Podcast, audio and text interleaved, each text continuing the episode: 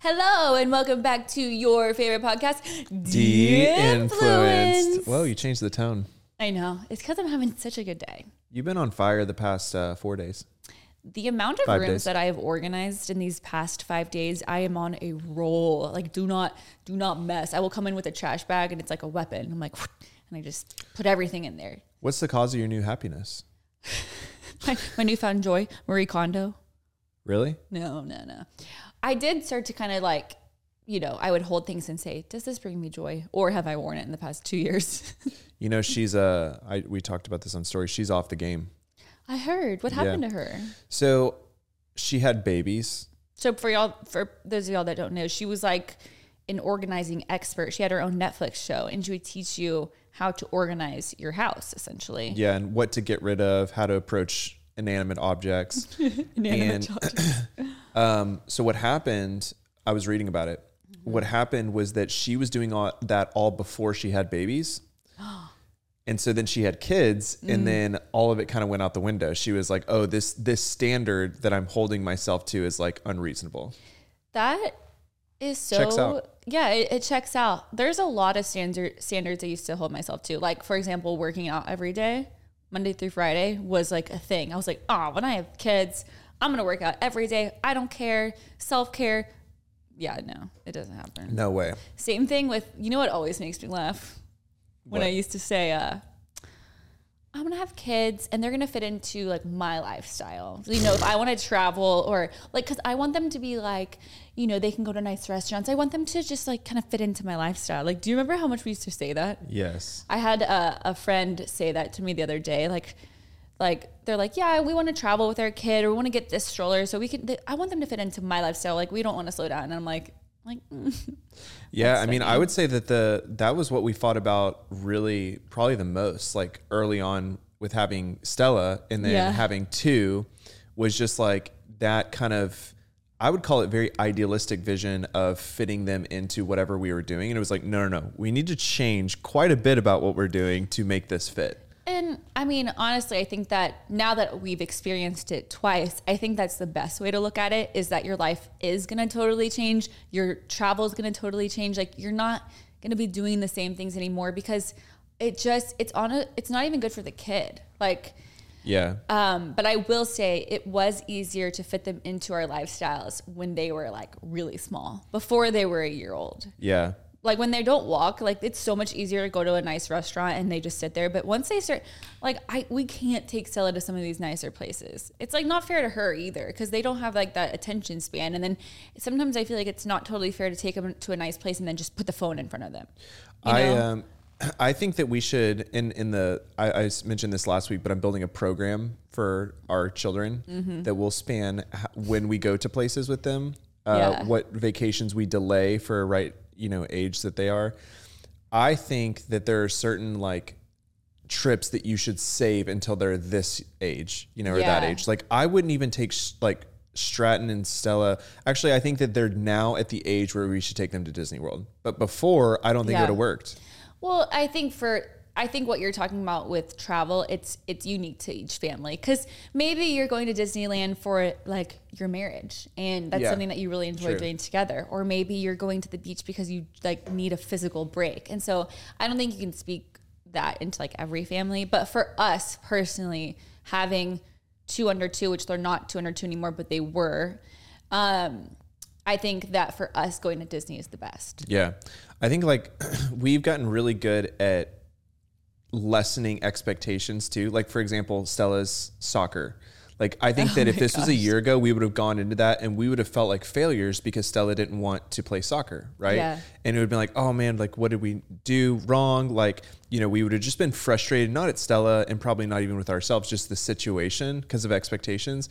And now we're kind of like, okay. Do you want to tell people what happened? yeah, you tell them. So I'm going to be totally honest. This was a, an experience with Stella that I didn't know how to act. I don't know the difference between encouraging your child to do something and then pushing them to do something. Because my parents, I, I feel like my parents signed me up for everything. And if I committed to it when I was older, like I had to stay in it for a year. But when I was two, like, did they force me to stay in something for a year if I hated they? it? I could see Tornado doing that. I would say my mom probably did. Um, like I hated softball when I was younger, and my mom was like, "You signed up, like you're playing, you're going to every single practice, you're going to every like after school, we're going outside and we're throwing the ball." I think that's a great rule. no, it's, it is a great rule- but she's three, like you know. Yeah. And so anyway, we signed Stella up for soccer. Very similar thing happened whenever I signed her up for ballet. Y'all, she got to soccer yesterday and she was screaming, crying, did not want to participate, wanted to go inside. She was like, Why are we outside? It's hot. Like, uh, she's like, We asked her, Stella, why don't you want to play? She goes, Because I want to be a princess. Literally, her That was words, the not cutest mine. thing I've ever heard in my life. But then, you know, Jordan and I are on the sidelines and we're trying to encourage her, push her out there. We're literally pushing her to go kick the ball. And she's like, no, I don't want to. I don't want to.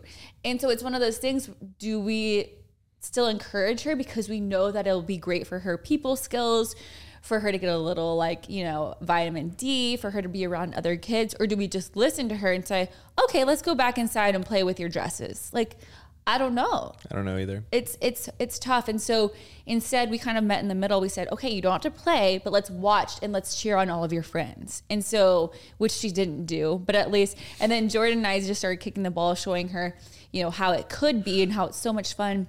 And then the soccer practice ended which was so cute because it's only 30 minutes long you know.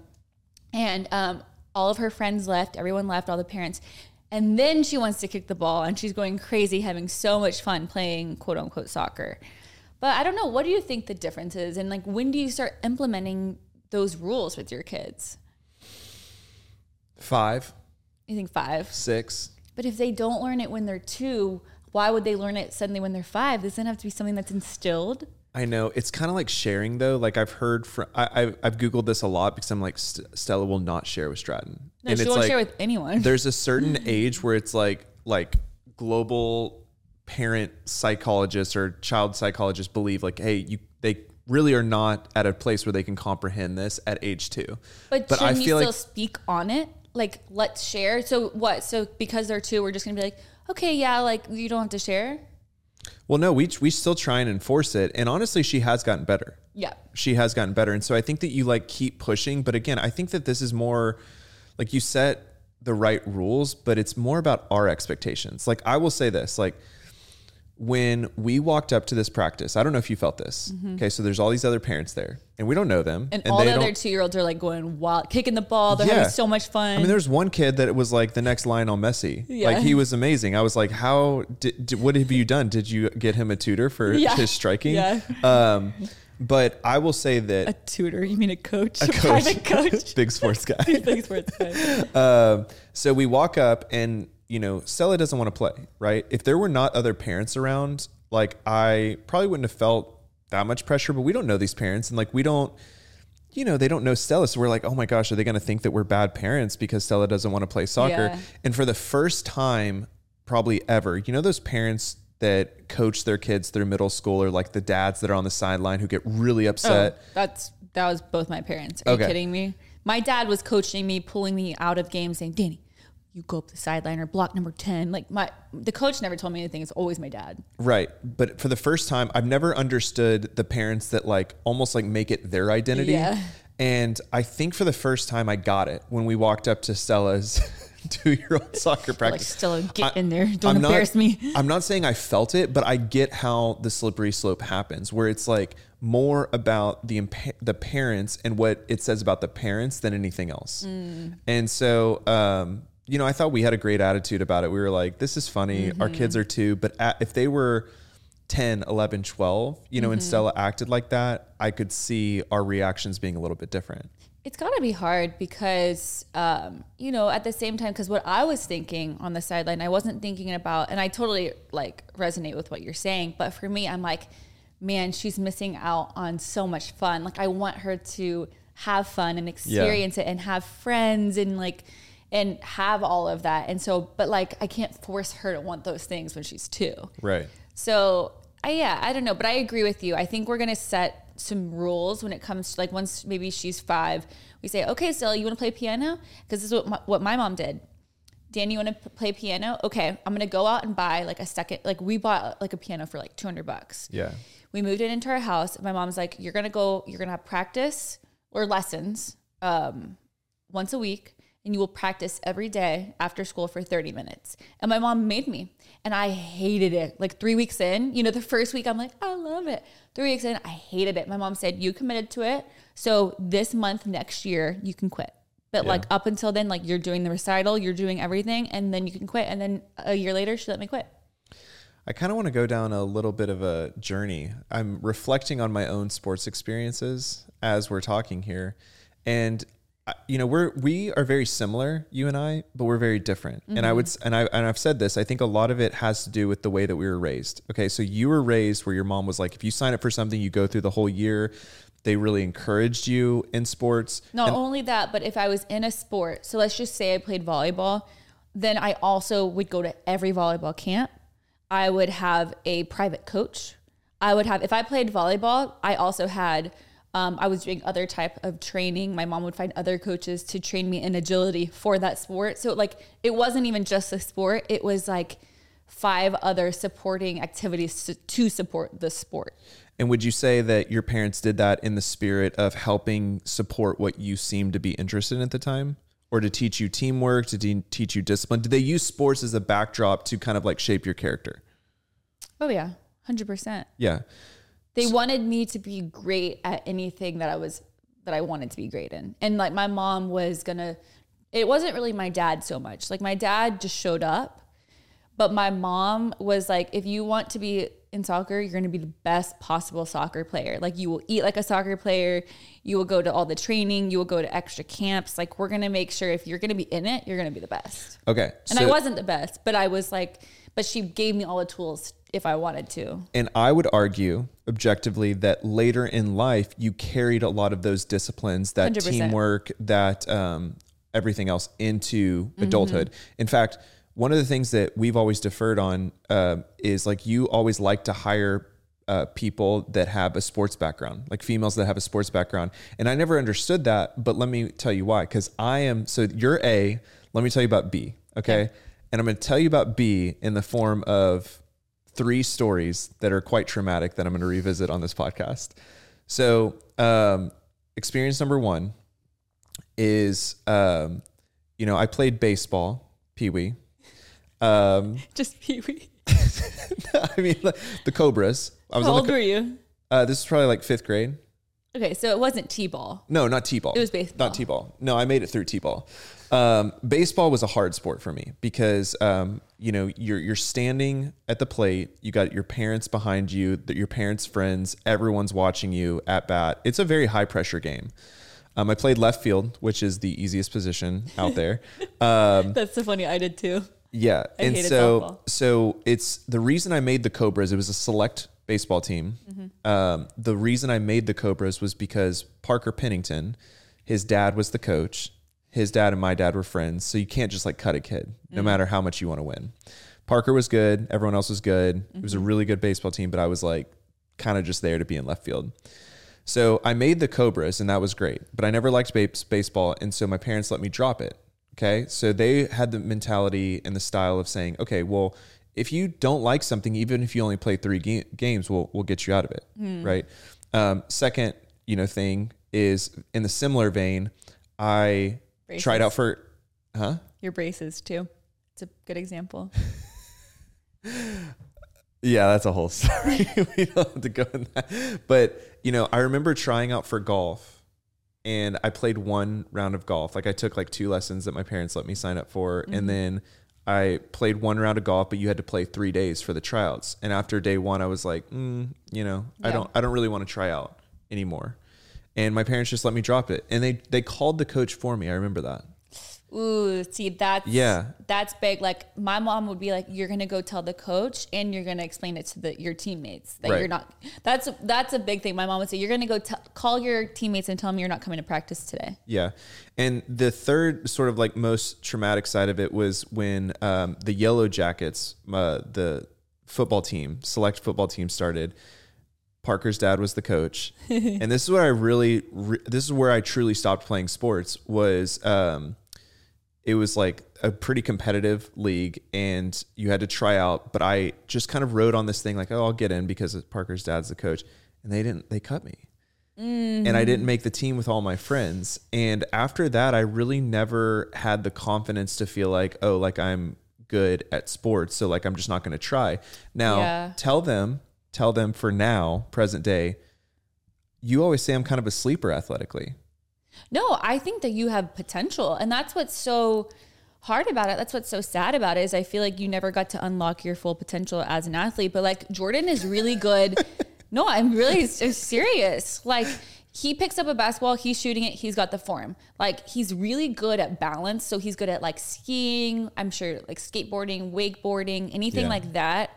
He's very um you have good balance. And then um football. Like you pick up a football you you learn one time you pick it up so fast. For me i don't even feel like i had that natural athletic ability. I just was in sports 24 7 some people have like the natural so i feel like when you have like a natural ability you know mixed with somebody that's dedicated and shows up it like those are the best athletes for me i just had the dedication and hard work i never had like the natural ability Okay, so here's the value lesson here. Okay, so you have Dani's parents that raised her, and we're not saying like my parents were bad, her parents were bad, my parents were good. Not, not- No, we're not saying that. yeah. It's just different styles, right? So you have Dani's parents that were like very much like holding her to discipline, pushing her into support in sports, and you have this like character development that happened from it. So my parents had a mentality of like, okay, you go figure out what you want to do. So like I started playing piano, I got good at piano, like but I would kind of jump from thing to thing. I never learned consistency, I never learned teamwork. I had to learn those things on my own, probably in business like later in life. And I I think that when we Can I talk about before you move on though? Can we talk about the those were the pros of each of the parenting types? Can we talk about the cons? Yes, let's do that. That's really smart. Um, I will say like so those were the pros of both types of parenting, but for the cons, I had like immense anxiety as a child. Like my performance anxiety, I f- never felt good enough. Like I was so hard on myself to this day. I'm never happy with anything I do because I never feel like I'm good enough. Like and so and I really think that stemmed from in sports. Was Wow. it was like trying so hard and then feeling like I had to be perfect in a sport. Like I to this day like get I can almost make myself feel sick thinking about like serving a volleyball and getting over the net. wow. Like it it really tore me up and and back then we didn't talk about anxiety. We didn't know what anxiety was, but like for example, we played volleyball games on Fridays. So you know, you wore your jersey all day to school and it was like this big thing. Fridays I couldn't eat. I literally could not eat at school because I was so nervous and anxious about the volleyball game on Friday.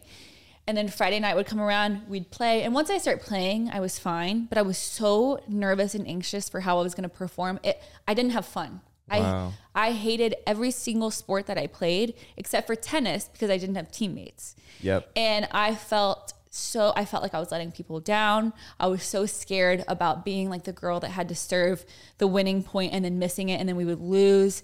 It literally destroyed me. And so there's that side of it too. Like it's sometimes it's maybe not everything. Are you taking a picture? No, I was just gonna get a little clip for Um, stories. so yeah i mean that that's one side of it that like i don't look at sports as something that i enjoyed or that it was fun i look at it's it as something that like i failed at and i never played in college which was like the ultimate goal and so i feel like sports was a failure Wow. Do you let me ask you something. We always talk about how this podcast is kind of therapeutic. yeah You know, like the, everyone's talking about the nervous system these days, like mm-hmm. shocking your nervous system. That's why people cold plunge because then it trains your nervous system to like deal with stress better. yeah I've always felt with you because you carried some of that into adulthood. No, 100%. Yes or no? The performance anxiety, so much. And my parents, like, they did so much for me to make sure that I was the best at everything that I did. And this wasn't their fault, but like, I put that pressure, Pressure on, on myself yourself, again. right. I'm like, my dad is here, my mom is here. Like, they gave up everything to be at this game. They pay for all my private lessons. And like, Dani, you're going to miss the volley, like, miss your serve. Yeah. Like, who do you think you are, Dani? Like, that's what I would say to myself. Wow. I mean, is there a possibility that because you were, I mean, when did you start playing sports? Oh, when I was like, I mean, you know, three, like Stella. I've always had this like like you know, when you go get a massage, there's so much stress in your body Yeah. that they're like, this is the worst body I've ever I've ever Literally, y'all. When I get a massage, they're like, whoa. Like, we've never massaged someone with this much tension and this many knots. I wonder if it's possible that your state of like your benchmark of equilibria, right, Yeah. is like actually extremely stressed. Like you don't know what it's like to not be living with like pressure and performance anxiety, etc. Is that possible? No, 100%. Like your body is like conditioned No, to be I- like this is the this is normal for You me. You know what I contribute it to is um, when you clench your teeth. Do you ever clench your teeth? Like, do it right now. and do you ever walk around and you realize that you've been clenching your teeth? no. I do. I will be walking around, going from room to room, and my jaw is clenched. Yeah. Like just, and that's how I feel my body is sometimes, just clenched. And there's no reason. It's just the way. It's just like the way my nerve, my nervous system works. Like Yeah. it just clenches, and and I I feel that all all the time. That's why I'm so big on CBD because I feel like it gets me closer to my actual equili- equilibrium. Okay, this is not planned, but we're gonna do it. I want you to close your eyes. Like I'm Dani. clenching right now. Close your eyes. Okay. Take a deep breath. I can't. Okay. Good. Now I want you to imagine that you're seven year old Dani. Okay. Tell me when you Okay. you're seven year old Dani. Okay, your mom and dad are sitting on the couch across from you. Okay, you just finished a volleyball game. But you don't play till sixth grade. But Okay, that's fine. um, when you start okay, you just finished a volleyball game. basketball, basketball game. You lost. Okay. You missed the. I scored for the other team. I remember that happened in 07. Okay. Perfect. I forgot This which which which basket we were throwing in, and I scored for them. Okay. And you're sitting across the the you're you're feeling whatever you're feeling in this moment. Mhm. What do you wish that your mom and dad would say to you in this moment? Um, I wish they would have said, you know, like Dani, do you really enjoy playing basketball? Like, is that something that you really, really love? Like, forget about the identity, forget about playing with your friends. Is basketball something that you really love and are passionate about? And, you know, don't think about your friends because we can always put you in a, in a different after school activity. And then I would have said, mm, probably not. And they'd say, okay, well, we're going to finish out the season and then we're going to find something that you actually love. Okay. But what would they have said about you? Wish they would have said, or would Yeah. they have said? Wished. I wish they would have said, like, we love you and you're like, you're okay. You don't have to play basketball. It's not who you are.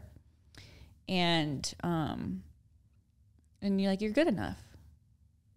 Bingo. Are you crying? How do you feel? no, are you? No. Okay, so here's what's interesting about the exercise is that is what my parents said to me all the time. That's why when I speak about these things, I don't want it to seem like one form of parenting is No. better than the other because, and that's why I wanted to talk about the cons because I don't feel like either way was the perfect way. Yeah. So my cons are that I lacked consistency. It- you know, I would jump from one passion to the next. I never I never until later in life realized the value of consistency Yeah. or discipline.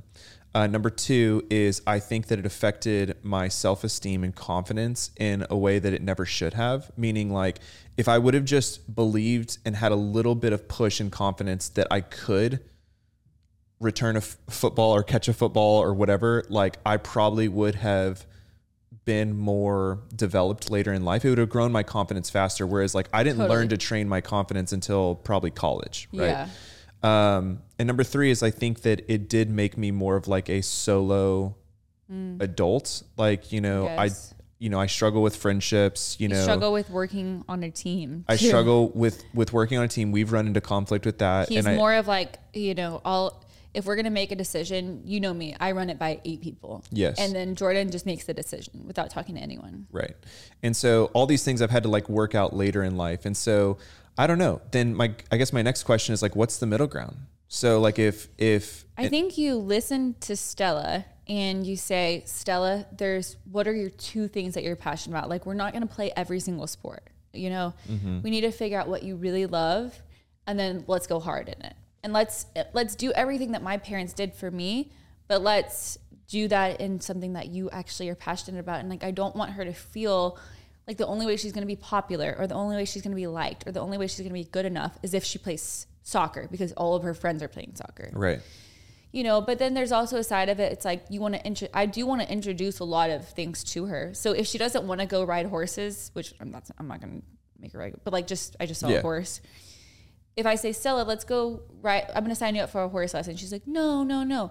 I'll probably still make her go to the first one just to see if she likes it. Right.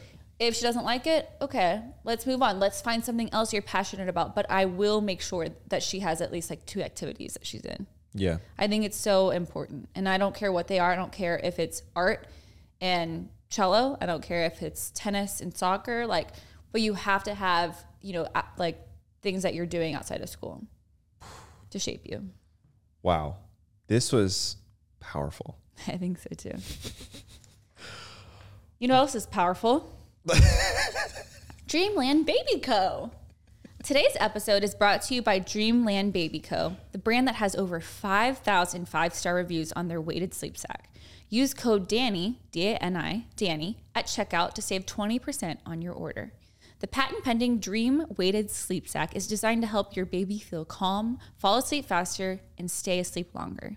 The sack features the exclusive Cover Calm technology, evenly distributed weight from your ba- baby shoulders to toes to naturally reduce stress and give your baby the feeling of security and comfort, just like a hug. The gentle weight is located on the front or top of the sack only and will not restrict movement, so your baby can safely roll, sit, or stand. A dreamy way to help your little one get the sound sleep they deserve. And don't forget to add matching PJs too.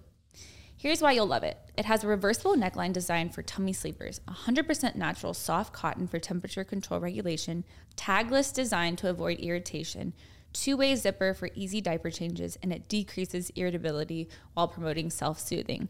Truly, y'all, these sleep sacks are amazing. We were introduced when Stella was trying to learn how or to actually sleep through the whole night, and it was such a lifesaver for Jordan and I sleep too. 92% of parents saw their baby's sleep improve in the first week, and 100% of parents achieved up to four hours of additional sleep a night.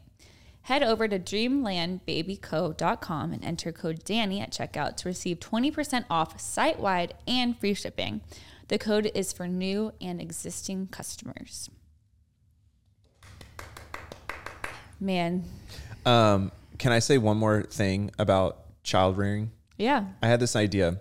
So I think we both have a story about someone coming to our house, um, but I'll start with mine. Um, so, you know, our AC went out this weekend. Yeah. Okay. And so I had to call someone and they came out, you know, on Sunday. Yep. And, um, you know, what I realized in that moment was like, this guy could have told me anything.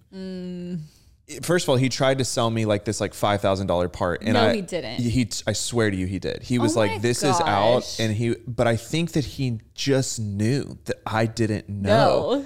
and he was like, How much did he charge you for the visit?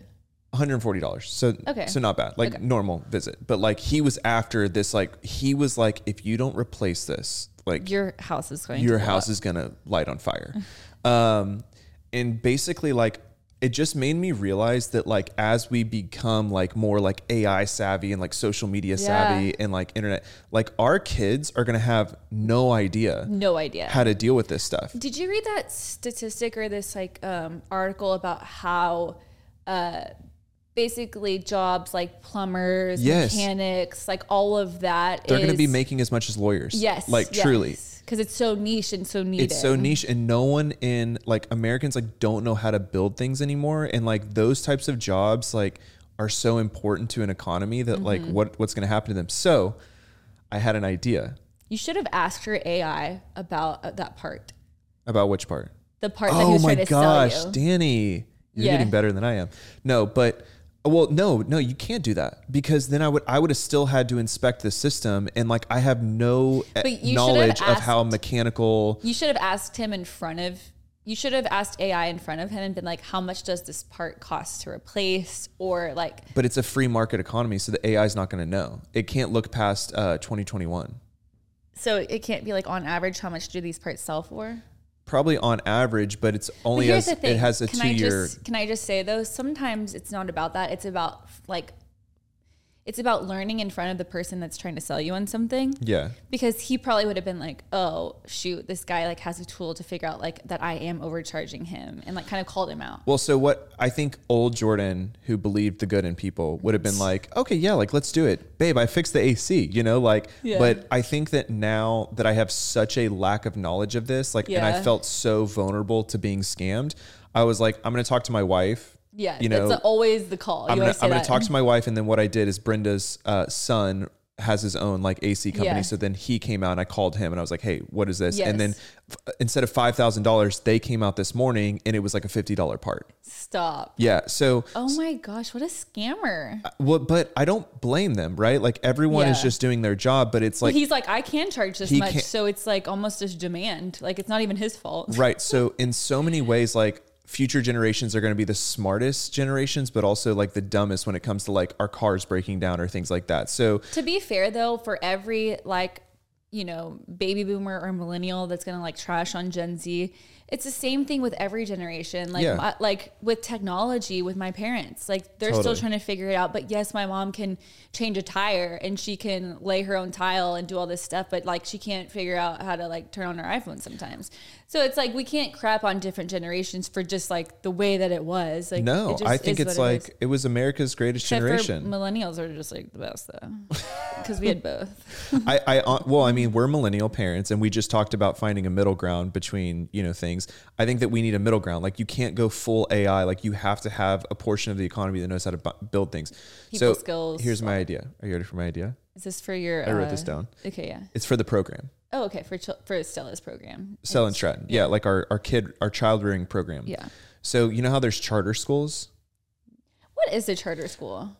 I never understood I that. think I know. I think a charter school is basically an independent school that's outside of a district. It's not like technically a private school and it's not technically a public school. It's kind of like funded. It's almost like a nonprofit school, but you can kind of set your own curriculum. Like Elon Musk, I think, started his own school for his kids. You know, Who sets their own? Oh, the school does. yeah, so it's kind of like if you have a very unique way of like teaching that you want implemented, you can start a charter school. It's no different than like a co-op where it's like a couple Oh. neighborhood moms like hire a teacher and it's like we want this type of education style. So charter schools are just going to like be outside of the the main bubbles, but they might have like really good Do education. they do? Are they like sleepaway schools? No, that's like a boarding school. I they can be, I'm sure, but okay. I don't think it has anything to do with how long you stay or Okay. hours or anything. It's more about like the curriculum curriculum, okay. and t- probably also like who funds it. So like LeBron James started a charter school for like oh. this like inner city Oh. Or like group the WeWork people maybe started a charter school. Exactly. That would be like a charter school. So my idea is a charter school, you know, like ITT Technical Institute Yeah. that you go to like learn how to become a mechanic or Yes. I think that we should have an ITT Technical Institute charter school, but for like elementary, middle school, high school kids. So it's like an a type of curriculum where you learn your standard education, math, Yeah. algebra, but then it's either like extracurricular or whatever, but it teaches like the basics. It's like here's how AC systems work. Here are the co- most common problems. Here's when you call a Love specialist. this idea. Or like, here's how banks work. Here's how you should set up a bank account. Here's Yes. what interest is. Here's how to buy a home. Here's how to write a check. Like things like that. the practical things because again back to my parents parents style like Mm. i think i am very nurturing i'm very loving because that's what they were to me but like i didn't know how to do anything practically Yeah. until college whereas like i feel like you were like hey here's how this works like you taught me so many life hacks right so it's a school Yeah. that prepares our kids for the world outside of their standard education I love that. And also like things like here's how to use a wet saw, here's how to use a wrench. A wet saw is kind of in- intense, but like I always thought like one of my goals in life was always to be able to build my own cabinets because cabinets are so expensive. And I was like, and a lot of times, like the way that men design some of these kitchens and design some of this like carpentry, I'm like, dude, if a female was in here, we would kill it. Like the innovation would be like next level. But there's no females building cabinets, like you know, like actually in their Right. building.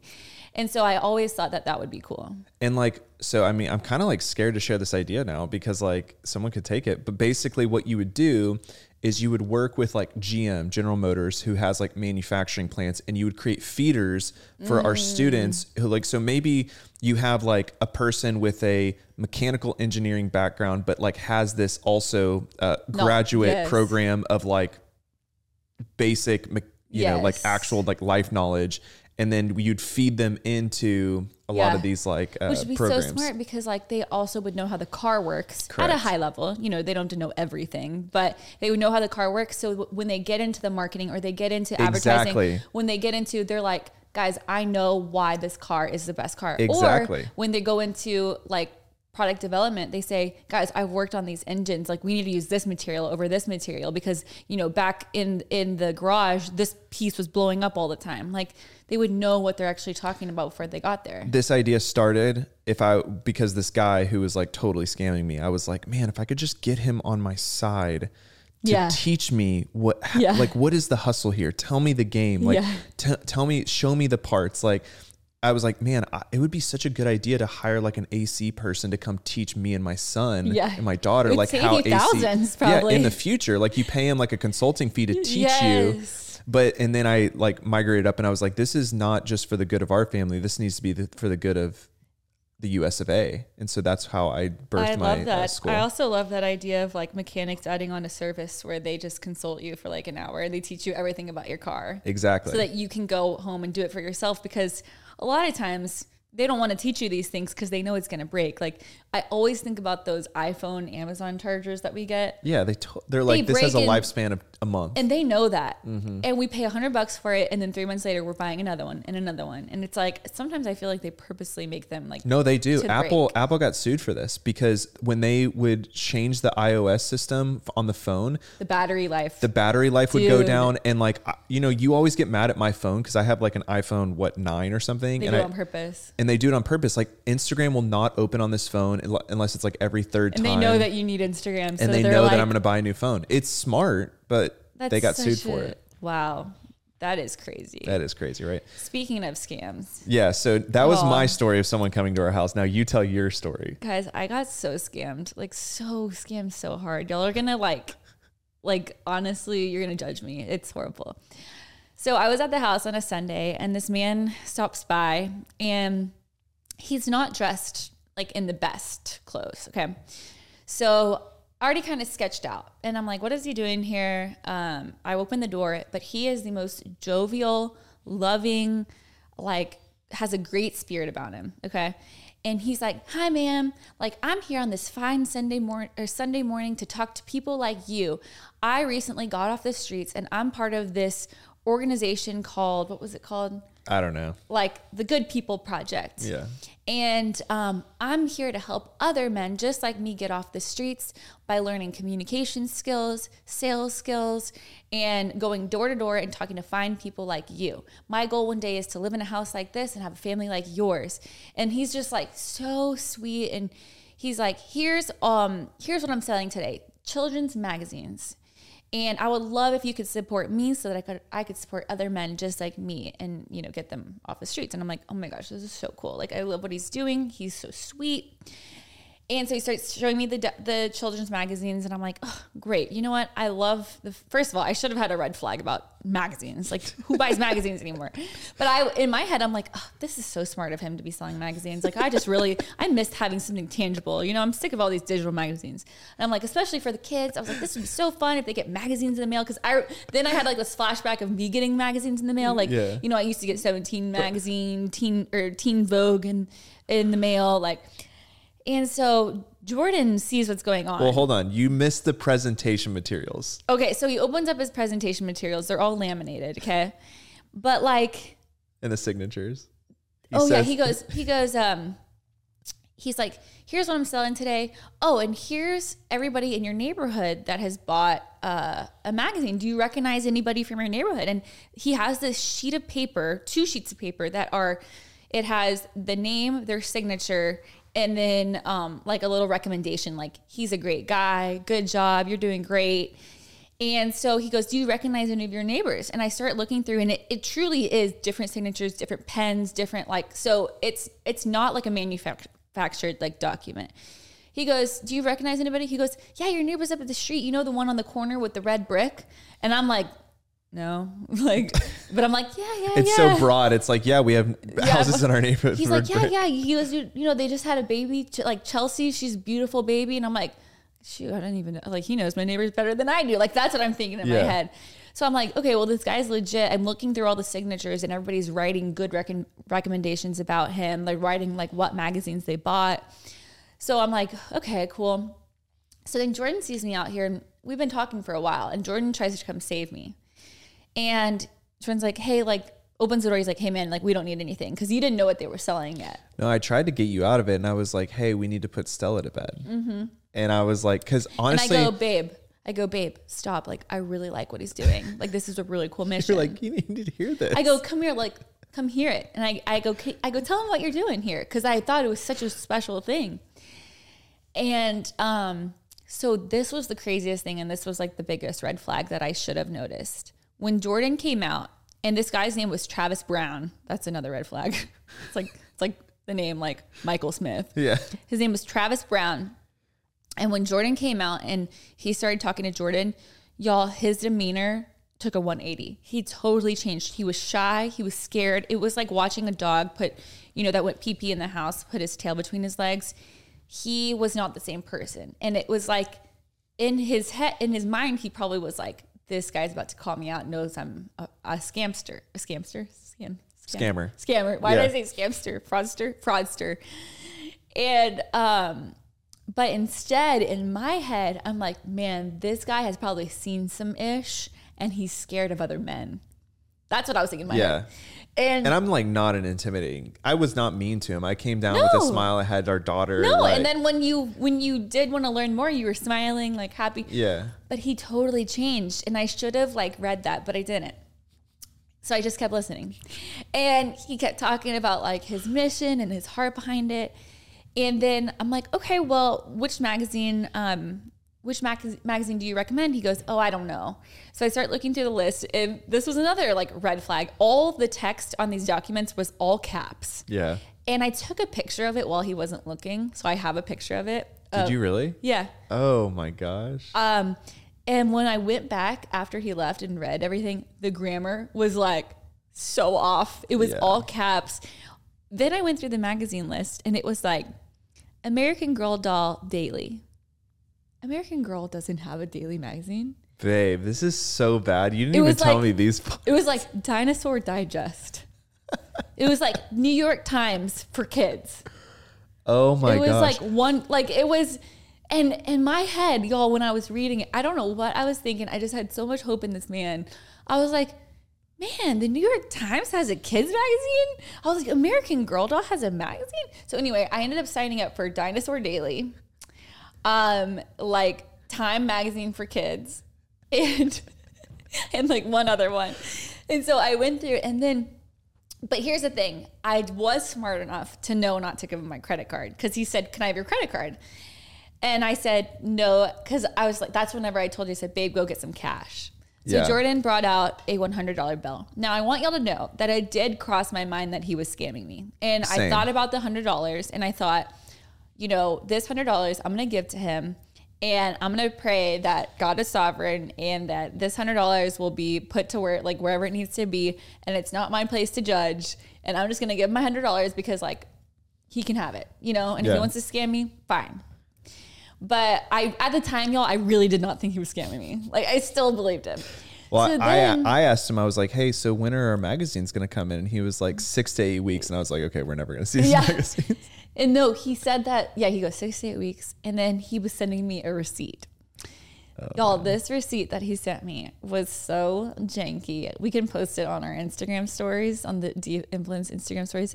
It was so not real. Yeah. Um, so once he was typing out my order, and the order, remember he said, "Oh, I can't take a hundred dollars for three magazines. It'll be a hundred eight dollars." He goes, "Do you want to go get more money?" He asked me to go get more money. Then I I was didn't like, hear this part. I go, yeah, this is a scam in my head. But I was already too far in. Like Yeah. I was like, Did you get the extra eight dollars? no. Okay. But he goes, it's okay. I'll give you 30% off. That's what he said. So then I was like, yeah, this is a scam. Because if he was really selling magazines and he had a s- like strict structure, Yeah. I'd have to pay the $8. He goes, it's fine. I'll, I'll cover it. And I was like, okay. Um, so anyway, then he walked away and I walked him, I watched him walk away. He was also with no one else. He didn't have a car. He didn't have anything. He was just walking door He to door. sweating profusely. And you know what's so funny? When he was walking away, I said, Can I give you some advice? Did you really? I go, I missed all of this. I go, Can I give you some advice? I said, I really love your, what you're doing, but my best piece of advice for people in sales is you got to know your product. I was like, so I would, re- I would go in there. If I, I said, if I were you, I would go to a local library and I would be studying up on all of these magazines. I said, so when people ask you what to buy, you can give them advice of what to sell. You got to know your product. And he goes, ma'am, thank you for that piece of advice. I'm going to use that. He's gonna go research dinosaur daily. So I helped the scammer scam more people because now when he tries to scam people, he's going to know his product. Babe, if if a dinosaur daily shows up on our doorstep, I know, I, I- am gonna be absolutely shook. I'm going to be shook and I'm going to have to get on my knees and ask for forgiveness. But I don't think it's coming. I actually no, I think I think your heart was in the right place because I was I was reading your mind. I first of all, I was upstairs, I heard you at the door for like 10 minutes and I was like, "Oh my gosh, this boy scout is like He selling really- or this girl scout or boy scout is selling some cookies to my wife." And then I walked in it was a full-blown man and I was like, "Oh gosh, this is bad." But I think your heart was in the right place where it's like I I don't know. There was something about him. I was like, no, Yeah. I, I want to help him. No, there was something about him. And even if he was scamming people, when he walked away, I knew that he'd scam me and I prayed for him. And I thought, you know what, Lord, maybe it's not this person and maybe it's not me and maybe it's not this hundred dollars, but I do pray that like he comes to know you and that like somehow the interaction that he had with me like led him in that way. And like, Yeah. I don't know how it would have, but I mean, I was so kind to him and listened to him and like I wanted to help him in any way that I could that I hope that I hope he feels bad. You know what the irony of it all though is is part of his pitch was like, you know, I'm I'm part of this program. I came from the inner cities. Like I, it's a job training in sales. He said it was job training, yeah. he kind of he kind of is like learning what he set out to do. I mean, like he is learning to Joke's sales. on me. I mean, he learned from you. Yeah. yeah. So in a in a weird kind of poetic way, he like. But that's why it I might be a think scam, but he's actually like getting what he wants out of it. But that's why I think that he, Travis Brown uh-huh. will be so good working for the kingdom and doing good when he when he meets good. Right now right now he's applying all these amazing skills that he has to, towards something bad. yeah. But when he gets on the right path, like he's going to do amazing things for the good for goodness, but he just isn't on the right path yet. It's okay. Yeah, like Unless we get a dinosaur daily, in Oh which case, gosh, in which case, I- we're very apologetic to Travis Brown. I, I have another scam story. Yeah, you've been you've been getting scammed quite a bit lately. Or am I the scammer? How how would you be the scammer? I'm not, but that's the question with this next story. Oh, this is a good one. Am I talking too much? No, I actually I actually don't really know the details of this story, and so I, I would enjoy you telling me the story. So, you know, I told you guys last week to remind remind me to tell y'all this story because it's unbelievable. The other story I just told you about Travis Brown, it's believable. Yeah, it's solicitors. It's solicitors. This story is unbelievable because of the circumstances. It's so unique. It could have only happened to me. So, you guys know how I do like Divi green giveaways. I love a green giveaway. So, what I'll do is basically to just like thank you guys for being here. I will just buy all these like beautiful green things, whether it's a green handbag, green Prada shoes, green, uh, you know, blankets, green pajamas, green suitcase. So one day I had this idea that I wanted to do a green Divi giveaway and I wanted uh, like a really like luxury item in there. So I wanted green David Yurman like diamond earrings. So I found some that were literally Divi green. Okay. I don't even own any, but I found them on uh, David Yurman. They were on Nordstrom and I just filtered to Nordstrom. I typed in like green jewelry, found green David Yurman studs. gorgeous. So I send them to the group text, and I think it's such a great idea. And I'm like, guys, green David Yurman earrings for the next giveaway. So I go through Nordstrom because you know my I have the Nordstrom app. My credit card's in there. It's so easy. I buy a pair of green Uggs and a green pair of uh, a green always pan, and then a green pair of David Yurman earrings. So they come in the mail, and at the same time, the girls on my team didn't realize that I had already bought the David Yurman earrings. So they go to davidyurman.com and they buy the green David Yurman earrings. Okay. So by accident, we have now purchased two pairs of green David Ear- Yurman earrings, one from David Yurman and one from Nordstrom. Okay. We get a pair of David Yurman earrings in the mail and we open them up and they are completely black tarnished. They look like, you know, when silver tarnishes. And those are from Nordstrom. At the time, I had opened the, ba- the bag and I knew that they were from Nordstrom. Right. But I had taken, you know, I threw away the bag and I just had the box mm-hmm. and maybe the bag that the David Yurman bag that it came in. So I go upstairs and I'm like, guys, these David Yurman earrings that we got in are tarnished. They're dirty. Like we need to return them. So we have Olivia, who's on my team. She calls David Yurman, customer su- service, customer support, tells them that, you know, we got a, a bad pair of earrings in and she ships them back to David Yurman. And at the same time, we get another pair in the mail pair in the in the mail from David Yurman, and they're totally clean. They're they're perfect. They're beautiful. Probably from David Yurman. They were from. David Yurman. Okay. So David Yurman receives our package and proceeds to tell us that the pair of earrings that we sent back to return are f- fake. They're fake earrings. They're not real David Yurman. From Nordstrom. They didn't know that they were from Nordstrom, but yes, this was the pair that Nordstrom had sent me. Oh my gosh, what a mess. It's a mess. So David Yurman is like, yeah, we're not going to refund you because you shipped us f- fake earrings. And so I'm like, I tell Olivia, I'm like, well, have them ship them back to us because we need to take those to Nordstrom because Nordstrom sent us fake ones. So we say, okay, can you please send us the earrings back if you're not going to refund them? Because it's too much of a story to explain. Oops, we returned the wrong ones. Those actually meant to go to Nordstrom. So David Yurman Oh shoot, you have the box. ships us the box back. She's holding a FedEx box with some One day, metal in it. I get a text message to our group from Ramsey, my assistant. She goes, Did anybody order a chain? I said, No. No. This is what David Yurman sent us back. What are those like of shackles? Like chains. what? David Yurman sent us these chains back instead of the earrings that As I like paid four hundred fifty dollars for. So I don't know. What do you think it is? What do you think? How would this have accidentally gotten mixed up? Oh, this is an accident, David Yurman. Oh, we didn't need to send you a chain.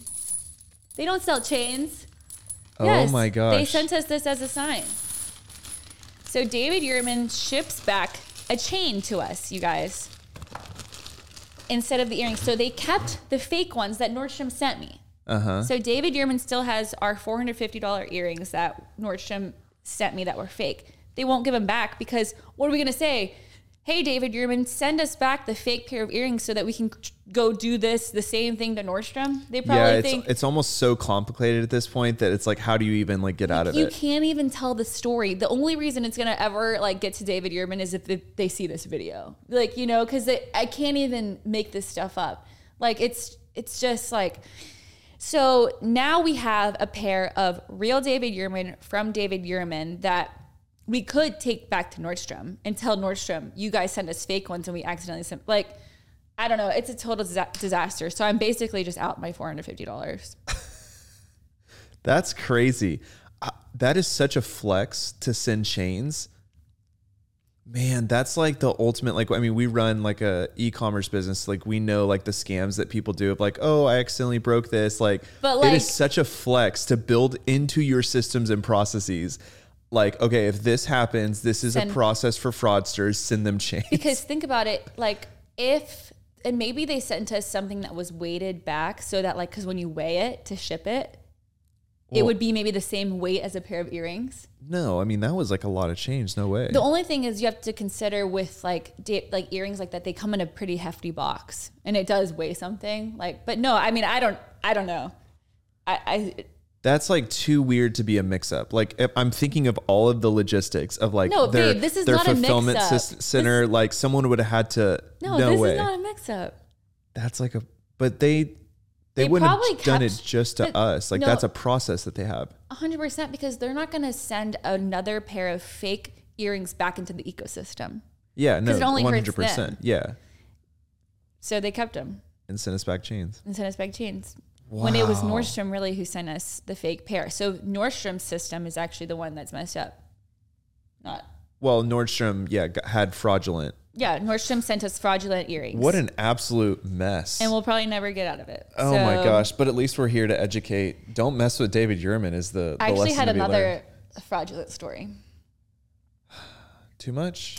I'll just tell it like uh I won't go into it, but basically we bought the girls on our team work phones Mm-hmm. and they bought them under Dani Austin, not Keely Austin, which is my real name. And um, because they bought them under Dani Austin and tried to register them, they flagged it as fraudulent.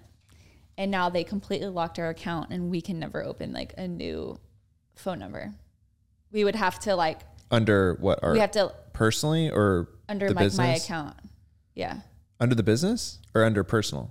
Like, is our personal AT and T account locked now? It's whatever was I think it's the business one because they think that there are people like trying to impersonate us opening accounts. Gosh, man.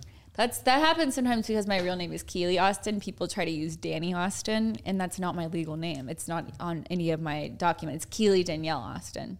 Wow. Man, we are just we are getting wrecked these days. I know. I know.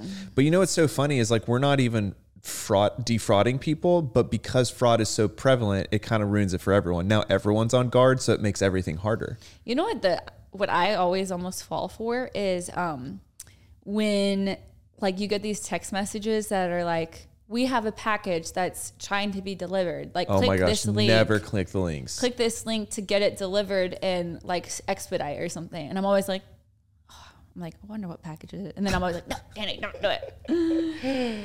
Oh my gosh, that's crazy. It happens every time. Do we have any news stories to go over? We do. Um, I want to talk about one of my favorite men, Jimmy. Did you hear? Eats World? No, Jimmy Fallon.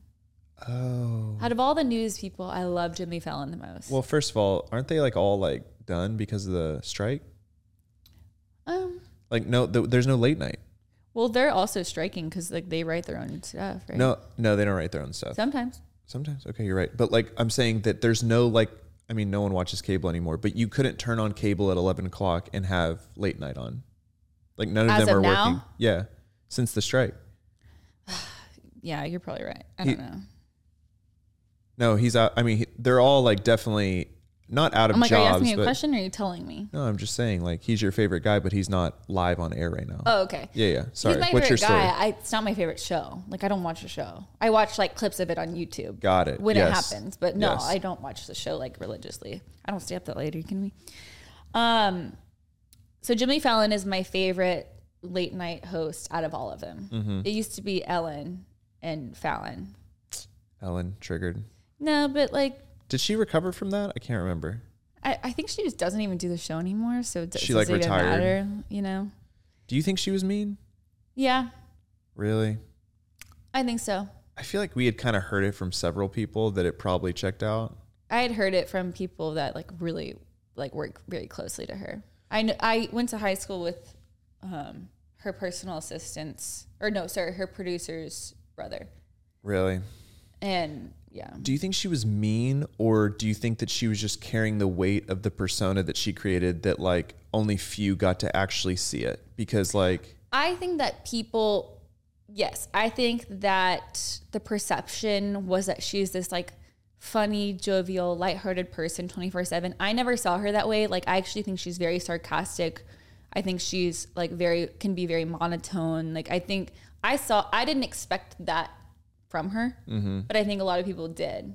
Like, for her to be like overly nice. And I just never had that expectation of her. Okay. What did you? So, what's your expectation of Jimmy?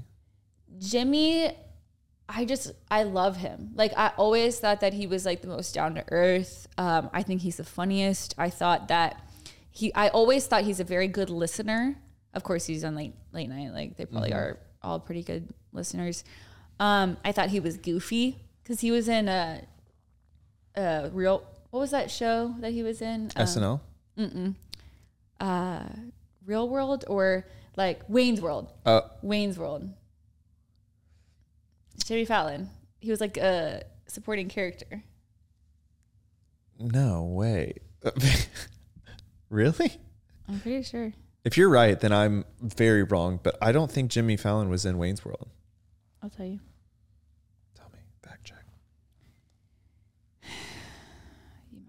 While she's looking that up, um, I want to tell people about uh, something really interesting that I came up with lately. Um, I pitched it to the guys when they were at the house for UT Alabama. So we're going to do a road trip, okay? And it's called the Road to Roswell. And basically, we're going to rent like a tour bus RV, okay? And we're going to I plotted a track from Dallas all the way to Roswell. Are you listening?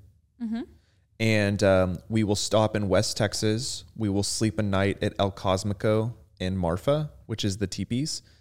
We'll um, stop in Alpine, Texas. We will stop by the McDonald Observatory to see the stars in space. Okay, have you ever been there?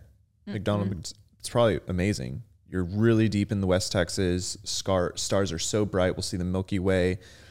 And then we continue our path to Roswell.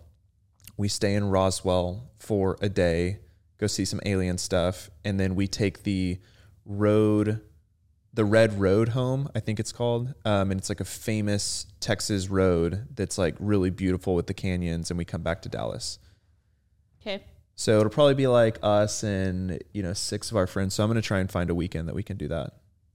Okay. I think we should tell people too, like when we're departing, and so maybe we all caravan together on the road to Roswell. It's like a, what do you call that? What's the journey to Mecca that people do? I don't know. Okay, I remember. Pilgrimage. Pilgrimage. Jimmy. It's our pilgrimage. Okay. Do you like that idea? Mm-hmm. Would you Would you stay in an RV? Mm, probably not. Okay. Well, we'll figure the details out later. Okay. Jimmy Fallon was in Almost Famous. Yes. That was the movie where he Yes. kind of. Now I remember. I don't know Yes, why queen. I could not remember. I loved him in that movie. That is a great movie. it's a good movie. oh my gosh, it's a great movie. So, um, what was I even talking about? well, you said your perception of Jimmy Fallon was that he Oh. was jovial, fun, goofy, Fun, etc. goofy, smart. Okay, now tear him down. What happened? So apparently, according to the news, I think I saw this on Mo News, maybe. He's pretty reliable. Yeah. Um, he has a very t- like toxic workplace, work environment. Oh my gosh, you could have said anything else, and I would have been like, okay, maybe. But Well, these always kind of get me. I just don't know. I know. I I don't blame you because like pe- it's yeah, it can be hard. Triggered. But the one reason I believe it is because I've heard for years that he's an alcoholic Oh, that's sad. and people were saying that like what how he acts at work depends on if he's hungover or not. And if he's hungover, he can be like very short and just like not very kind. And and so they say it's he's kind of unreliable because of that. And I can Yeah. totally see how that makes sense. It's probably more from his alcoholism than it is from him being like mean to people. Do you know? Yeah. And not being reliable, then it makes everybody else stressed out because they're like, the show must go on, but Jimmy's late and we have to switch everything around and he's rude or he's this or that. So I think his heart is good. I just think he's struggling. I think it's like, I mean, I cannot imagine what the system and process looks like to run a night, like a show like that every single night, Monday through Friday. It's got to be, and then you got to show up. You know, you're talking to these celebrities who probably most of them you want to like you. You have a whole operation that depends on you showing up and being live, a, right? Yeah, well, it's live. It's not live, but it's filmed at like eight and then goes live at eleven. Okay. right? So, but like, can you But imagine But it's a live studio audience, right? live studio So audience. yeah. So you're not like, I mean, you know, put yourself in the, the, his shoes for a second. You are not just trying to please the person you're interviewing, which is already pressure. You then have to, and you have to know everything about them. and you have to know everything about them, probably memorizing it that morning, and then you also have to please the audience and and who is coming to see you, who loves you, and then you have to also be a good boss. Like, no way yeah. like it's the same reason like like if you were running like every single aspect of the operation of Divi Yeah. and no. you showed up to the office every day and you had to be Dani Austin, no freaking way. It'd be really hard. And then add on being an alcoholic on top of that. Oh my god. Well, I think it's like they're probably connected. They're he's probably probably connected. so stressed and he's like I literally am so miserable, but this is my job. Yeah. That he's like I'm going to drink, you know? It, it takes a lot for me to rag on Holly, Hollywood or people that are in that space because it's so easy to rag on them because nobody sees the behind the scenes. But because of the industry we're in, I think we get like a little taste of it. yeah. And I can't imagine how hard that is. And I also can imagine how hard it is for people like Ellen to have like everyone thinking that you're this certain persona because you give back so much. Like, who knows? For, for all we know, her producers write all of that into the script for her, into the show for her. She, it wasn't really her idea. Like, you know what I mean? Yeah, it's hard because like people don't realize that these are human beings because they Yeah. become so detached with what you see on the screen. But like, okay, if Ellen has a persona that you're funny and you're joyful, if you are in the Starbucks line and you are not that Ellen that mm-hmm. people expect for you to be 24/7. 24 7 and someone hands you the coffee and it's like, okay, thank you, and just walks away. Yeah. Like, oh, she was mean. And Yeah. that's how it all starts because like you are a human being. You cannot be consistently like that every single day. It's like it's hard enough for us to Yeah. be like in a good mood to film these podcasts Yeah. like consistently every single week. Like Yeah. Well, and that's only for an hour. it's an each hour week. each week and we it's just us. It's our little team here. Yeah. Like I can just not imagine. It's Well, not and fair. it- it's funny too because even the way that people read into Instagram stories, which I mean are a pretty accurate repres- representation of of our lives each day, but it's not every single day, and it's not every single minute of the day. So, like, if you really add up all of the stories, it's only ten minutes of your day. yeah. 10 minutes of like how many minutes are in the day? I don't know, a lot. And so it, it is crazy for people to put those expectations on you. And but that's why I also like through the podcast and through Instagram stories, I always try to keep it like as real as possible and not. But then people are like, oh my gosh, you're so mean to your husband, or you seem sad, or you seem this, and I'm like, dude, it's because like I posted one story where I was just like, that's how I felt in the moment. That doesn't mean I'm sad all the time. That doesn't mean I'm mean to my husband all the time. Like Can I tell can I tell the Joe Bro story? I think we talked about it last week. No, we didn't. Yeah, we did. We talked.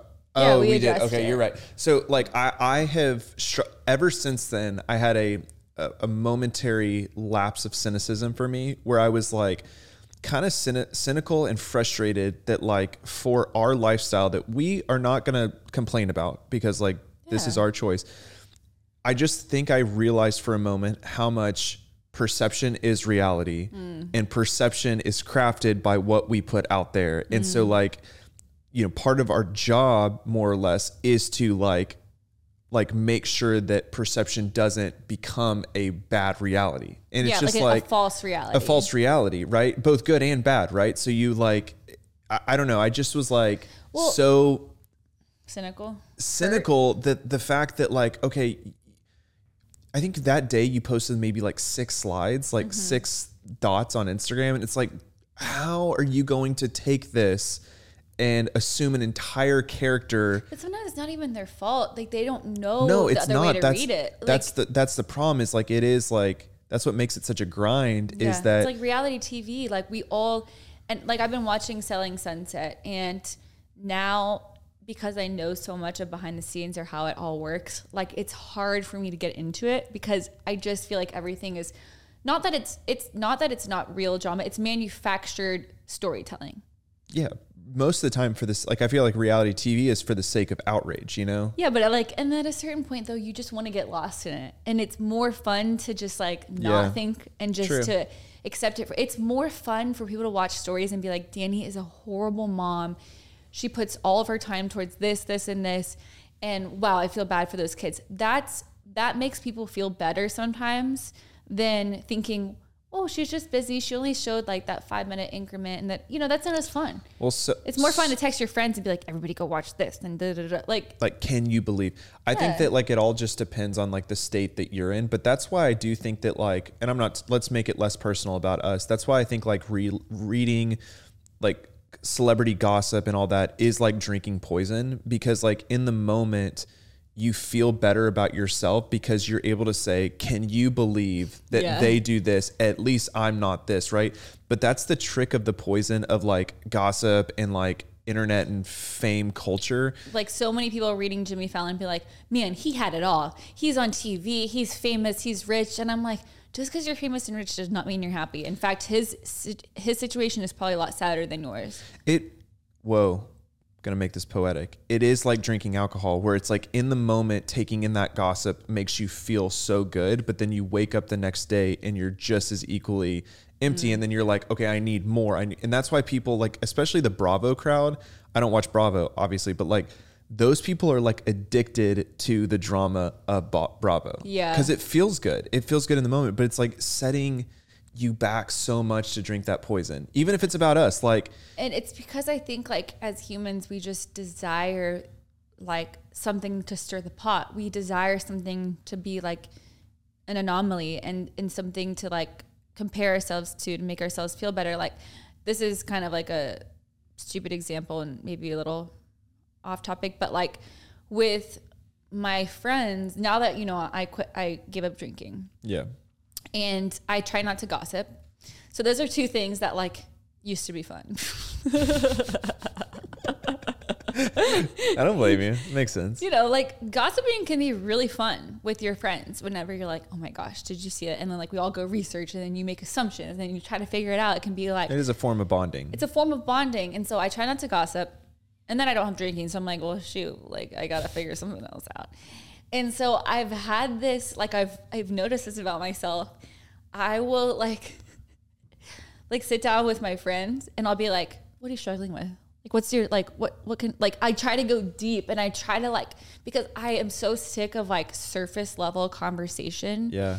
that I need something to fill, to like, I need something more. I just Right. need more. And if it's not going to be alcohol and it's not going to be gossiping, I've found like my best form of going, like, of feeling something is going deep and vulnerable and like, and like Wow. caring in like a, a different way. And so now, but I feel like it's been really intense. Like I was on that bachelorette with um, Janine, and I'm sure every girl like felt interrogated because I was like, and I I try to put myself in other people's shoes and I try to like feel what they're feeling, and then I just I feel like it ultimately like helps everybody's relationship. But I've become like a little private investigator, and I feel like it's helped fill that hole of like I need gossip, I need alcohol, I need excitement, I need uh, to go out, I need this, that, like, But babe, like it's a good thing. Yeah, no, I'm so proud of you. First of all, you never shared that, but like uh, that's so incredible because I can just imagine the space that now God has for you to like truly like for conversations to happen that are not just going to change the other person's life but will also like change your life, right? Like that the space for the depth that's not distracted by alcohol and gossip, like so much can happen in that room. Yeah. Like in that and space. I've never been a big gossiper. no. But I, I just feel like um, I, it's going to make every relationship that you have so much more purposeful. Every conversation, every time that you hang out, it's going to, in the long term, fulfill you more probably Like than I- like any. I sat down with one of my my girlfriends when we were watching Texas So You, and like that whole night, I just Texas, Alabama. It's oh, okay. sorry, Texas, Alabama, and um, there were just a lot of surface level conversations, and I'm like, okay, I'm not drinking, I'm like, we're not gossiping, because like, so I turned to my friend, and I go, what's something that the Bible says that you don't agree with? No, but keep going. This story's good. So then she's like, um, I don't know. And I'm like, well, isn't there something that you've learned in Bible study that you're like, these people are crazy? And I was like, here's what mine is. and so I tell her what mine is. And um, should I share what mine is? Yeah. Okay, so something that I struggle with that is biblical is like always submitting to your husband. Like, and I know that that's what the Bible says, but I also am like, but what if your husband's like sinning or if he's in a bad place or, Yeah. you know, or if he, he's calling, what if like Jordan is like, hey, I really feel like we need to move to Nashville. And what if I'm like, but Jordan, like I feel like you're only saying that because you're focusing on materialistic things or you're like, you know, what if we're not Yeah. aligned? Like how do I submit to something that I just don't ultimately it's not a sin that he's proposing, but I just don't think it's like best for the family. And so I always have a hard time when like, you know, pastors or Bible studies talk about that. So I told her, I was like, I mean, that's my thing. What's your thing? And she, you know, she got to share Yeah. what her thing was. And so, Didn't she like go off about Beth Moore? um, no, not about Beth Moore, but honestly, hers was very similar to mine, like Yeah. it, about like female roles. Um, and so then that got kind of got like the whole room talking, and we had something to digest and we had something to talk about and research and, and dive deep on and be vulnerable. And we all shared how we felt. And like a lot of us were contradictory. So I was like, oh, this is getting good. Like, you know, it's almost like you're gossiping where you're like, oh, okay, let's talk about this. And let's it's like figure it started out. a little debate. It's our little debate. And like, then we're like, okay, well, like, let's go back to the scripture. Like, what does the scripture say? And like, it just gave us something to really like mull over. Is that the Yeah. word? Mull? Mull? Yeah. Yeah. Um, so that's my thing now. I'm gonna every time I meet people, I'm gonna like, what does the Bible say that you don't agree with? I'm like so like I could cry if I wanted to. In fact, if I blink, I'd probably cry. But um, I'm so proud of you because I just personally always felt and knew that that's the way that you do affect people. But you always kind of like never gave yourself that like authority. I feel like is like people like love when you're invested in the conversation. I think you have the capacity to like really go deep. And I I know that you love those conversations a lot. Like this happened at Bridget's bachelorette party a lot. Whereas like you were the one like kind of going deep and you mm-hmm. felt like you extracted so much like value Yeah. from those conversations. And so I'm excited to see what God does with your relationships and friendships now I think that it's just like I had I kind of have to. I have to go deeper. It's to me, I'm like I'd rather just be at home dude, doing nothing. I feel so seen by you right now because that's how I've always been. I'm like I can't just like go and hang out anymore. I know. yeah. this is like my biggest like f- hardship with with friends. I think a lot of the guys like It's harder feel for it guys too. probably to go deep though. Well, especially when you have families, because like the you want to feel purpose, right? And Yeah. like purpose is like with your family and making sure like you're taken care of and our Yeah. kids and like so it's like I mean, other than I think that paintball has been like really good. I don't play in the summer because I would die of heat stroke, Yeah. but like it's like when guys get together and have something that they're doing together, like whether it's like an intramural league or like Yeah. paintball. That's what I'm kind of like looking for. But just like hanging out, I'm just Yeah. not a hangout guy. Yeah, I get it. I love football season. Yeah. So good because we like rally around a single thing. See, that night was hard for me because I feel like I wanted to be watching football, but the girls didn't. And I felt like because I hosted, I had to be with them, Yeah. you know, but I wanted to be just quiet on the couch like all the guys. Yeah. So that was a hard night for me, if, if I'm being real. Wow. Were you you you had been going going going that weekend too? I Were you a wouldn't say little? that's why though. Like I just I really wanted to watch that game. Like I wanted to really get into. I'm not gonna lie. Like I really just wanted to sit there and do nothing. Yeah. But I felt like I had like six girls over that could care less, and they had nothing to do. You know what I feel like? So did you think it was weird when all of us were just sitting, the guys, and like not really talking, just watching the game? I think that's weird. Yeah, but no. But I We talked like every once in a while, but we were like all really yeah, y'all just talk. Y'all just sit there. You don't talk. Yeah, we just sit there and talk. See, girls would not like that. Our girls at least. I wonder if you would if you like would set the expectation on the front end, like, hey guys, like I really want to watch the game, like let's all watch it with our guys. If but that would you helped. invited everyone. I know that's what I'm saying is like maybe that was the fatal flaw. Yeah, I mean, because next time I probably just won't do that. I probably won't have people over. you No, just it's the- tradition. The Bobo Link house is for football okay, season. yeah, then we do need to like communicate that on the front end because I felt rude. Yeah. I don't think they would have cared. It was hot downstairs though. The It was AC. hot, and I just felt like they weren't having fun. It's like they needed they needed a leader. Nobody was leading. It had to be me. It was my house. That's that's a, Yeah, okay. Makes sense. Well, we'll figure it out next week. Don't worry. We got a whole season ahead I of know, us. I know, I know. This is a fun one. I, I don't I think we skipped the hot takes again. What do you say? I mean, we're at an hour and fi- 18 minutes. Yeah, I think we're good. Maybe think- next episode. Yeah, I think w- this was a good one. This is a good one. It was more heart than laughs. But you know, again, always just like Ellen, always a lot of heart. it, just like Ellen, like we every week we're gonna be us, okay? Yes, and so yes, like, yes. don't comment, be like, wasn't as funny, Or do. or do, but like, just be real, like we're humans. We love you guys. Thanks for listening to this week's episode of De Influenced. Um, feel free to like. No, you don't like it. You don't like. You, You can't went- like that's you Instagram. went back to YouTube I went days. back to YouTube. I was at like and subscribe. Hit that like button. um, feel free to, to subscribe. We are on all platforms and leave a review on Apple and Spotify. um, I think we're off YouTube. yeah, we're off YouTube. We're on Okay, Spotify. We're yeah. on Spotify video now. Maybe clarify that because people are like asking that a lot. We are on Spotify video now.